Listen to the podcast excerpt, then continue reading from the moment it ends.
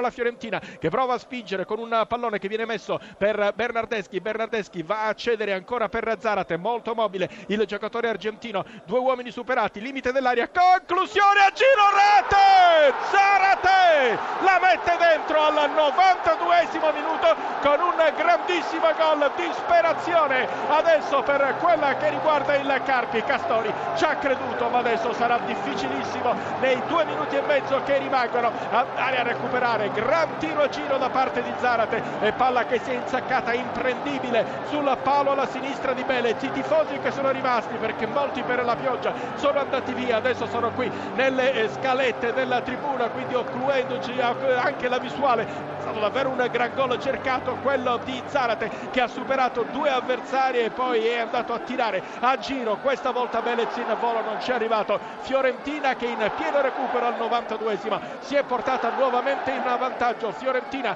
2, Carpi 1 e